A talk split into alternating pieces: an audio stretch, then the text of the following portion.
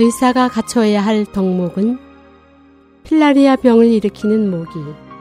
글 서옥님. 수자는 피지로 떠나기 전 아프리카 여행에서의 일을 교훈 삼아 예방주사를 맞고 연고와 스프레이를 사는 등 준비를 철저히 했다. 그러나 이러한 준비는 전혀 쓸모가 없었다. 피지의 모기는 피부 모공이 큰 외국인에게 더욱 달려들었다. 피지의 모기는 카메라도 그냥 두지 않았어요. 컴퓨터에 피가 있다면 컴퓨터에서도 피를 빨았을 거예요. 수자는 아직도 무서운 듯 가슴이 떨린다고 말했다. 피지를 다녀온 후 그녀는 곧장 감염예방 병원에서 검사를 받았다. 세균이 감염된 모기에게 무릎 세 곳이 물렸는데 사상 충증, 필라리아 병이라고 했다. 말기가 되면 다리가 물통처럼 붓는데 림프선을 따라 아주 길게 자란다. 검사 결과 초기 증세로 기생충이 막 번식하고 생장을 시작하는 단계라 아직 마이크로필라리아는 검출되지 않았다. 이때 강력한 항생제를 쓰면 문제를 해결할 수 있었다. 그러나 의사는 마이크로필라리아가 검출되지 않았기 때문에 약을 줄 수 없다고 했다.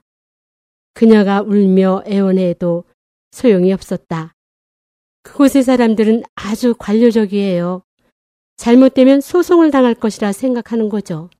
수자는 분통을 터뜨렸다. 죄 요구가 지나친 것은 아니잖아요. 다만 유충이 성숙하기 전에 제거해달라는 것인데 그렇게 하지 않으면 나중에는 겨를이 없잖아요.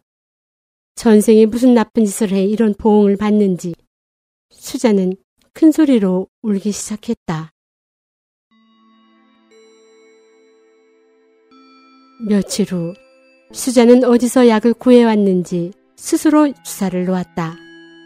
그러나 이미 늦어 성충이 마이크로필라리아를 만들기 시작했고 대퇴부 한쪽에 물이 차기 시작했다. 그럼에도 불구하고 수자는 과민 체질이라는 이유로 약을 받아오지 못했다. 집이 무너지는데 그들은 아직도 커튼 색깔이 어울리는지 따지고 있어요. 이건 철저한 관료주의라고요. 수자는 거칠어졌다. 저는 전공을 바꾸고 싶어요. 지금 사람을 도울 수 있는 것은 영양학이 아니라 정치거든요. 내가 직접 체험했기 때문에 환자의 고통을 잘 알 것 같아요. 사람들을 위해 봉사하는 훌륭한 정치가가 되고 싶어요.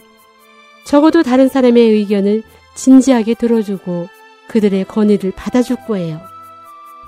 수잔, 지금은 다른 생각하지 마세요. 멀리 있는 물로는 급한 불을 끌 수 없죠. 정치가가 되려면 준비도 필요하거니와 정치가가 된다고 해서 문제가 사라지는 건 아니죠. 어디 그렇게 많은 시간이 있나요? 남은 희망마저 사라지게 하지 마세요. 난 그녀에게 충고했다. 수자는 미국에서 치료할 수 없자 외국으로 나갔다. 여러 의사들을 찾아다녔으나 호전과 악화를 반복해 희망적이었다가도 금방 실의에 빠지곤 했다. 그 기생충은 결국 인류의 모든 약물이 접근할 수 없는 안전지대로 들어갔다. 바로 안구 뒤에 있는 삼각지대인데 마치 계단 밑처럼 약을 쓰면 일시적으로 숨었다가 약이 중단되면 이전보다 더 훨씬 빠른 속도로 번식했다. 약물 투여를 중단할 수밖에 없었다.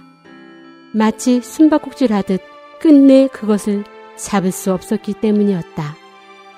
수자는 정신이 피폐해졌으며 자신의 몸 곳곳에서 꿈틀대는 기생충을 느꼈다. 과학이 아주 발달한 시대임에도 불구하고 속수무책이었다. 더욱 실망스러운 것은 수잔이 치료를 원했을 때 의사들은 이 병이 환자를 장차 몹시 고통스럽게 할 것이라는 것을 알면서도 오직 자신의 이익에 손해가 될까 두려워 치료를 해주지 않은 것이다. 의사는 의도에 정통하지 못할까 두려워할 수는 있어도 자비심이 없어서는 안 되는 것이다.